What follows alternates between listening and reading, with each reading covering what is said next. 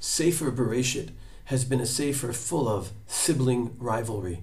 We see it from the very first siblings, Cain and Hevel, and then sharper in the children of the Avot, Yitzchak and Yishmael, Yaakov and Esav, and maybe the worst, Yaakov's own children, selling Yosef into slavery.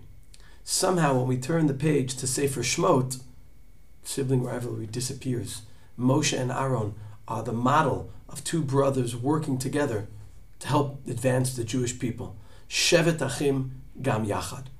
The transition from Sefer Bereshit to Sefer Shmot, from the Bnei Yaakov, who are struggling against each other, to Bnei Israel, who are one unified people, takes place in Parshat Vayechi.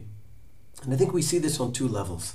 First of all, the end of the Parsha, often missed because it's the end of the Parsha, the brothers and Yosef turn to each other in recognition of the need they have for one another.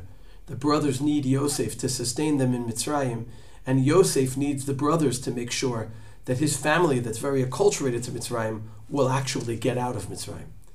More than that, though, Yaakov is proactive in trying to bring them together.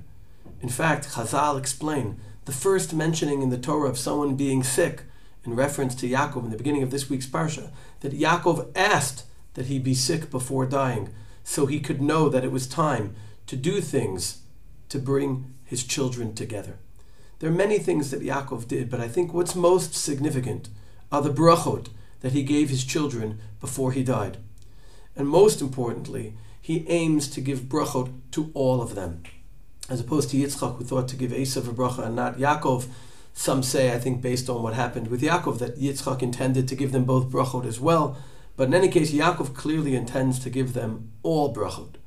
In addition, the pasuk writes, Perek Mem Tet pasuk bet, pasuk chaf chet, excuse me, Vayivarech otam, Yaakov blessed them, Ish asher kevir chato, berach otam. Each one he gave them plural the bracha. Rashi is bothered by this and says, wait a second. It says Ish asher kebir chato, each individual based according to their bracha, and then it says berachotam, he blessed them. And Rashi explains in the name of Chazal that even though each one had their own unique bracha, the brachot pertained to all of them. What's the explanation of this? So the Gur Aryeh explains that a piece of what each one of them got um, also applied to the others. Each one of them got a little bit of what the others got. But the Ohr gives a different explanation. The Ohr says that Yaakov was trying to show them that when each one was blessed with their blessing, it would help the totality of them. The skills of each of them would help all of them succeed. And that, of course, is the lesson of the end of the Parsha, where they realize that they need each other. And that's why Moshe, in Vizot HaBracha, when he introduces the bracha, he says, Vizot HaBracha. Each one's getting a different bracha, but it's one bracha for all of them. And that's the very important lesson for us as brothers, both physically, biologically, and also as a people, to realize that the skills and abilities of each one of the Jewish people ultimately benefit each of us because we are one people.